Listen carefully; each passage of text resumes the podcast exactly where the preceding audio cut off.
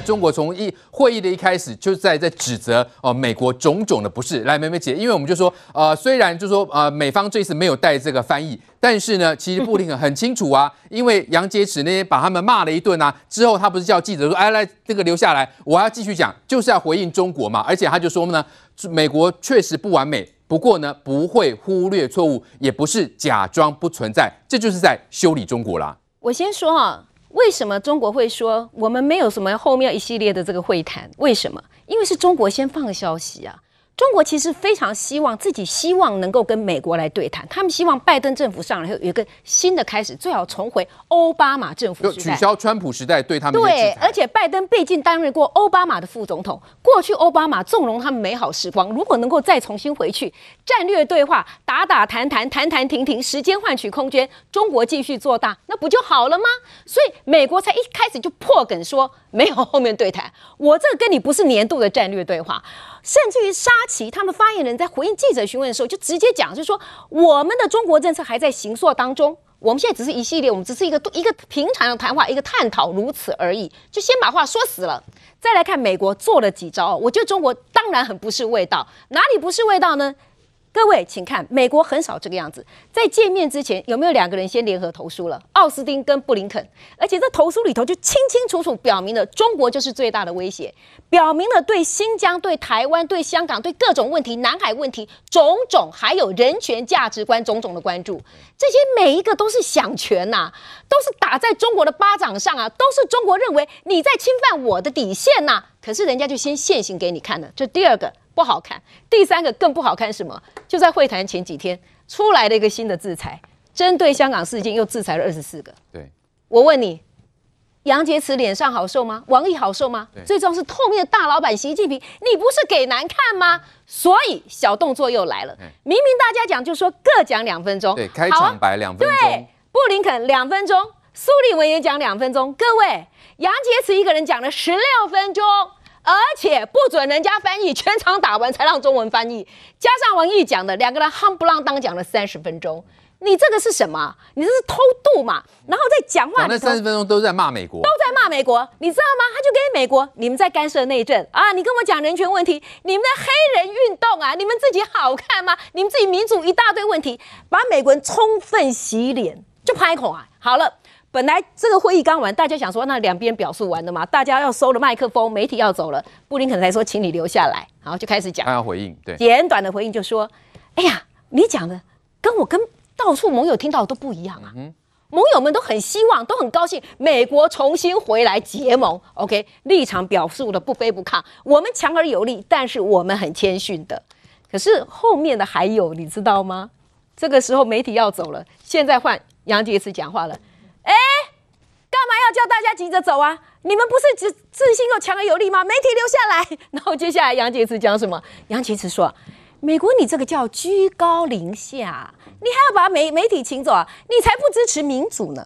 有反讲一句：“说美国态度高傲。”对，哎，各位，火药味十足吧？事实上，这个火药味，你单单从这个地点就看得到，中国是已经受尽了气啊。为什么选在阿拉斯加？阿拉斯加最冷是零下十八度诶，现在。所以美中关系就是这样结冰冰冻哎，好，然后呢，我请你到美国本土来。去年已经到夏威夷，是虽然是在美国的领土，但不是本土。照道理说，今年你都已经到了日本、到了韩国了，都已经到了北京门口了，你为什么不去呢？应该礼尚往来。结果呢，因为中国有求于他，中国想见你一定要见，是不是？对不起，让你来阿拉斯加。但是我不让你到华盛顿，我不让你到纽约，我不让你进我家客厅，我让你在我家外面的围墙绕一绕，就是这样子。所以美国的姿态是摆得很足，但不只是这样哈。你说后面还有没有什么好谈的？其实各位这一次有三天会议，总共九个小时。其实我们要注意看九个小时到底能谈什么哦。那在这里面，王毅之前就已经先讲，大概有三部分，有三方面，我可以告诉各位，那个叫各说各话，绝对不可能有妥协底线的。台湾、新疆、西藏、香港、南海、东海，不可能退让的。OK，第二个可以谈合作的，比如说呃这个呃气候变迁，比如说疫情方面，那有些是中国这次极力想争取的贸易方面，不要再卡脖子了吧，解除掉对中兴、对华为的禁令吧，不要对共产党的人要去那边签证找麻烦吧，不要给我们留学生找麻烦吧，大使馆可以重启吧，等等的。这是他们要据理要来力争的，可是对中国来讲，他本来是一方面一直希望回到奥巴马那个美好的时代，但是看来是很困难。对，那我觉得美国现在是态度摆得很清楚哦。来来，杰明哥，这个两会的开场白就几乎在吵架了，那后续要怎么谈？这个还有合作的空间吗？制裁都来不及了，你说有可能拜登政府会放松吗？其实这个会议一开始其实是各自表述，谁讲？杨洁篪讲的是给中国听，或者中国的联邦呃盟邦，但是他已经没什么盟邦了。那美国的态度很清楚，因为他在这个所谓的扩词里面就已经讲清楚，中国是一个践踏人权的国家，依据这个原则，所以我们必须要四方联盟。所以这个架构呢，他已经是讲给他联邦，也讲给这个美国的民众听。为什么要讲给民美国民众听呢？因为数据也显示哦。真的不太一样了。我们来看一下，这是最新的一个盖洛普的报告。你可以看出来，这标题是什么？是 enemy 哦。他们说哪个国家呢？是美国最大的敌人哦。那么以前都是 Russia 俄罗斯，这没有问题哦。但是你可以看到，在二零二零年的时候呢，俄罗斯是二十三哦，那么中国是二十二。但是你可以看到，到了二零二一年，这次选举完的时候大逆转了，表示川普确实已经勾勒出中国就是美国最大的敌人，而且差距非常惊人哦。从二十二到这是单选题哦，这不是复选题哦。而且你看到以前回答比例比较低，而且回答比例非常高啊，从二十二到四十五 percent 认为中国呢是最大的敌人。至于俄罗斯部分呢，反而是微幅的上升哦，上升比例不是很高哦。这有证明一件事情，当时啊，拜登五趴的美国人认为中国是最大的敌人，对，而且这这是单选题。嗯这是单选题啊，这不是这这不是复选，所以这表示美国人已经认定中国就是一个最大的敌人。所以他们的这个会中原本都有安排吃饭，连吃饭都不用。对，这就表示不想跟他吃饭了。一开始啊，一开始讲给自家国家的人听，我觉得很正常。但是在会议当中呢，中国会表达他的立场，我认为是极极可能的。我等我解释为什么。那我们来看一下，其实你说这个布林肯会有好话吗？不可能的。为什么？我们再看一下，这个是一样是刚盖洛普做的调查，认为说中国的经济会不会造成。这个美国的这个严重威胁哦，这比例呢，从二零一八年四十哦，现在已经到二零二零六十三个百分点，一口气成长了。就是在川普的任内之后，引发了就是中国危机论哦，已经成长了将近五十 percent 哦。那认为哦，中国经济很重要的比例呢，从四十 percent 啊降到三十 percent 了。但是有百分之七认为中国更不重要，这个但是数据太低，不就不管，这是不是重点，而是重点在这个地方，就是美国人不但是讨厌中国，而且认为中国的经济已经影响到美国，已经见为这重视了，呃，就会成为大家认同的。而且事实上，如果再用讨厌度来看的话，其实已经将近七成的美国人对中国是没有好感的。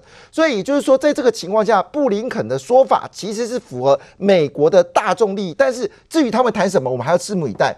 那我们这边谈的第一点哦，第二点，你看哦，在这个过程当中，中国是尽其可能去放烟雾弹。你可以看到这个崔天凯啊，一开始就是奉劝啊，说啊，你们不要来了啊，杨洁篪你们不用来，因为绝对没有什么好话。那这种是一种比较软调性的，就是说，哎，你看哦，你这样子的话，以后我们都没得谈了哦。我已经预告了，崔这个状况不是那么好，所以崔天凯讲话这么强势哦，某种程度只是在安抚哦，所有这些外交官呢，我们要继续狼性外交，你不要跟这种哦，法国的这个驻驻驻中国驻法国代表，你继续强悍。那俄罗斯这个驻驻这个驻驻俄罗斯，你继续强悍。所以他们其实某种态度就是狼性外交没有改变，对，继续战狼外交非常明显。那这背后是什么？你再看哦。习近平啊，其实在这次出访之前呢，他就特别提一件事哦，他们要开始呢，中国要设立国家实验室，意思说呢，如果我们这次没有谈好，我们中国可以靠自己啊。但是没想到，真的这个美国现在反应速度简直是超级的快哦，他不是你讲完之后等个两三天反应，没有。当这个这个习近平说要设国家实验室的时候呢，马上好，这个这个呃这个美国呢就已经宣布了，他要阻阻止一个叫做他要执行一个叫五 G 专利权联盟。我就我让你五 G 现在连活都不活下去，我不但要把你晶片抽离，我不要不但要打击你华为，甚至我认你认你的这个所谓的这个专利权呢，我们要联合起来帮你阻弹。最近 Nokia 公布业绩好到不行哦，这是第一个，他马上就回击了。你要做什么实验室，我让你连专利权都没有。第二件事情呢，他立刻叫中联通哦，你在中美国呢已经不能做生意，又增加了对中国的一些筹码。所以我认为中国今年未来这几年的这个状况，会比在川普时期。更加的严肃，不是只有军事，还有包括政治同盟、经济同盟、科技同盟，还有所谓医疗同盟。所以这个整个架势排出来的时候，是要告诉很明确告诉美国的商人一件事情：你们将来不要在美中国投资了，你必须选择是中国以外的投资。这个讯号是 sound and clear。好，这次的美中高层会谈看起来气氛是极差哦。来，瑞德哥，原本以前他们的会晤都会吃饭嘛，这次连吃饭都免了。有人说，哎，这是中南海面子丢尽了。呃，看这个啊、呃、接见的排场跟啊、呃、这个等于说相见的地点呢，就可以稍微见端倪啊。那么今天阿拉斯加最冷呢是零下十九度，冰天雪地。然后好不容易到了冰天雪地了以后呢，连饭都不给吃了，你看吗？你看就多生气啊！那么你要知道这个啊、呃，两国相谈，两个大国，尤其是中国跟美国相谈呢，那你要知道，第一，谁怕谁？第二，谁求谁？很简单嘛。对，什么叫谁怕谁？谁拳头比较硬嘛？谁实力比较强嘛？啊，对，什么叫谁谁求谁？我问你嘛。中国经济要复苏，请问中国要从哪一个国家获取崛起到最多的几千亿美金的外汇这个逆差啊？不就美国吗？然后呢，他们一直有一个幻想。如果是拜登当选了以后呢，阿弥陀佛，赶快把这个呃当时川普所立下的那个超高关税的额度几乎啦，几乎把所有中国要那么出口到这个呃美国去的东西全部列为高关税嘛，对不对？对啊嗯，中国也是用这一招去对付澳洲吗？不是吗？对。那问题是你要赚人家的钱，一赚赚这么多，而且讲白了啦。如果你不把这个高关税给弄掉的话，你中国的经济起不来，就是这样子嘛。对，所以呢，谁求谁的问题就在这个地方。那谁怕谁的问题就在于实力嘛。那么，中国虽然以一年二十五艘军舰的速度在前进，但是根据中国国民党前懂军事的立法委员自己都坦白说嘛。中国三个航母舰队才等于美国一个，这是中国国民党的懂军事的立法委员说的嘛，对不对？那他讲的其实是蛮实在的。为什么？因为呢，不用雷达看，中国的航母只要看远远的有一个黑黑的那个黑柱起来，就是中国航空母舰了嘛。然后我如果是美军的话，我不会去打你航母的，我不会去打你护卫舰，什么动五四、动五二、动五五都不用，我打你的油舰补给呃补给舰就好了，油弹补给舰就好了。为什么？因为你要烧油啊，你美你没有没有核子反应的相关核子反应炉设备，所以呢，你必须。需要有一个在这么多油的这个的，等于说油弹补给舰在旁边，我打你就好了嘛。打了以后你就鸡鸡就再见了嘛。哦，所以呢，谁怕谁跟这个等于说谁求谁的问题嘛。可是你说他们会不会台面下了啊？三次会晤，每次几个小时了，会不会达成什么协议？我不知道，会不会是演戏给我们看的？我说不会啊，为什么呢？各位，你知道赵立坚怎么说啊？赵立坚说：“美日狼狈为奸，你知道吗？哎，这个狼狈为奸四个字，你以为美国人不懂中文吗？”美国人当然知道狼是什么，狈是什么，对不对？你把我跟美国跟日本，你要知道美国人是很直，他什么东西都是按照逻辑来的，A 则 B，B 则 C，A 则 C，所以一个人现在公共也不敢换，你不是该一个人现在公共哎，你知道吗？你也不要以为你随便讲完以后骂完以后就算了。那么杨洁是，我问你嘛，是谁求谁？这一场会面是谁要的？杨洁篪想尽办法要的，你知道吗？想尽办法跟王毅想尽办法，就是呃，这个我们要建立一个两边这个拜登政府上来的以后，一月二十号要如何交流啊？如何要对话？不就是你要的吗？对，不就是你去求的吗？希望回到从前，没有错啊。人家赵立坚说，如果要到冰天雪地去谈妥协，就不要去了，不要去，你还不是照去？就是这个样子嘛，当然他不会妥协了，就好像那么他们呛狠话、撂狠话，两分钟变十六分钟，意思一样嘛。那么他撂狠话说，你美国不代表全世界，哎，啊，人家美国也说台湾，哎，台湾也不，中国也不能代表台湾呐？为什么？台湾从来没有统治过嘛，对不对？所以呢，事实上没有什么好谈，在这个部分大是大非之下，没有好谈的，没有什么结果啊，就在那边呢，怎么两边呢，我呃那个交流啦，干嘛没有用的，谈不出结果，因为美国直接跟你讲，新疆维吾尔族。然后呢，香港的人权问题，然后再像台湾，他希望你要，他其实他的意思是你缓和，你知道吗？结果一句话噼里啪啦的就来了。呃，美国国务院发表的相关的这个声明里面直接讲，不要用夸张的演戏，你知道吗？刻意夸张演，刻意夸张的演戏，想要做中国民众的大内宣等等，噼里啪啦就被打回去了。我请问你嘛，本来他们预计的美国的新的国务卿应该不会像前任国务卿蓬佩奥这样，不是吗？就没想到还是一样硬啊！蓬佩奥也没有把记者叫住说，叫住，然后我要讲话，你们不要走，噼里啪啦再打回去。他没有听不懂哦。对啊，对。听说这个地方，记者停下来，我要讲。人家是这样给你打回去的。我跟你讲，美国人的想法，千万不要低估美国人的想法，因为很简单啊。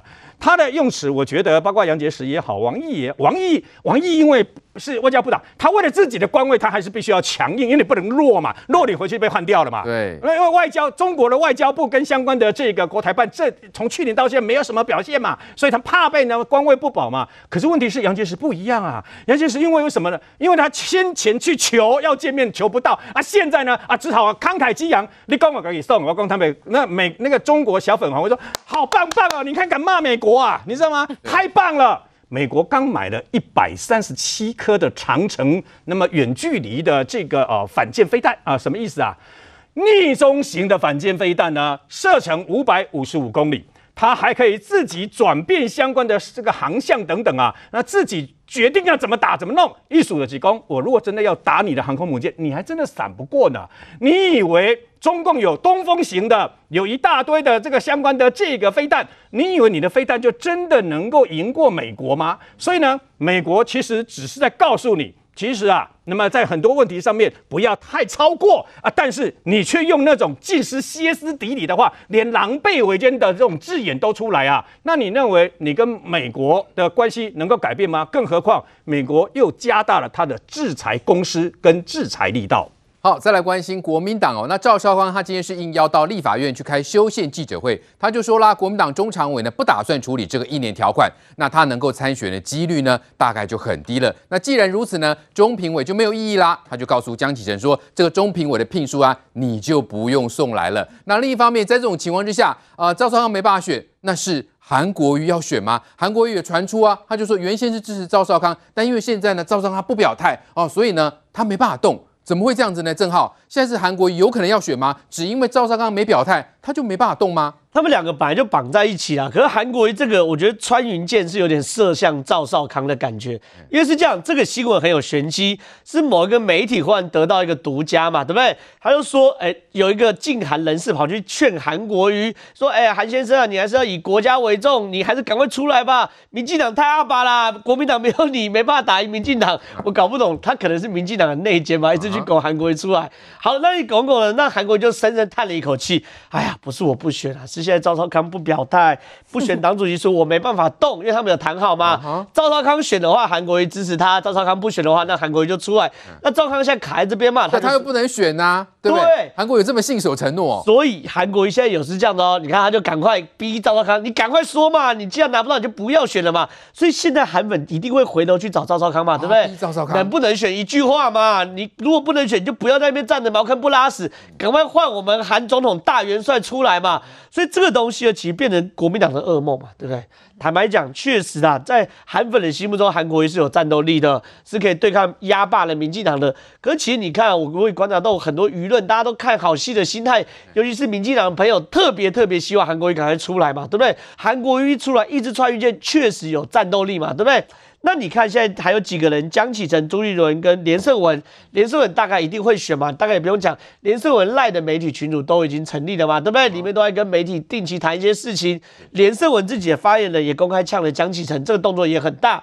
那江启呢他已经表态连任党主席，那朱立伦呢也开始搞这个公益之旅。可问题是朱立伦搞这个公益之旅会不会引起一些涟漪？我跟你讲，真的不会，因为连韩国瑜搞公益之旅我们都没兴趣嘛，对不对？韩国瑜讲到凤梨的时候我们才会讨论，其他去看神父事迹我们都不讨论。所以朱立伦你敢搞这种公益之旅，或许可以变成一个还 OK 的起手式，可你最后还是要面对啊，你是政治人物。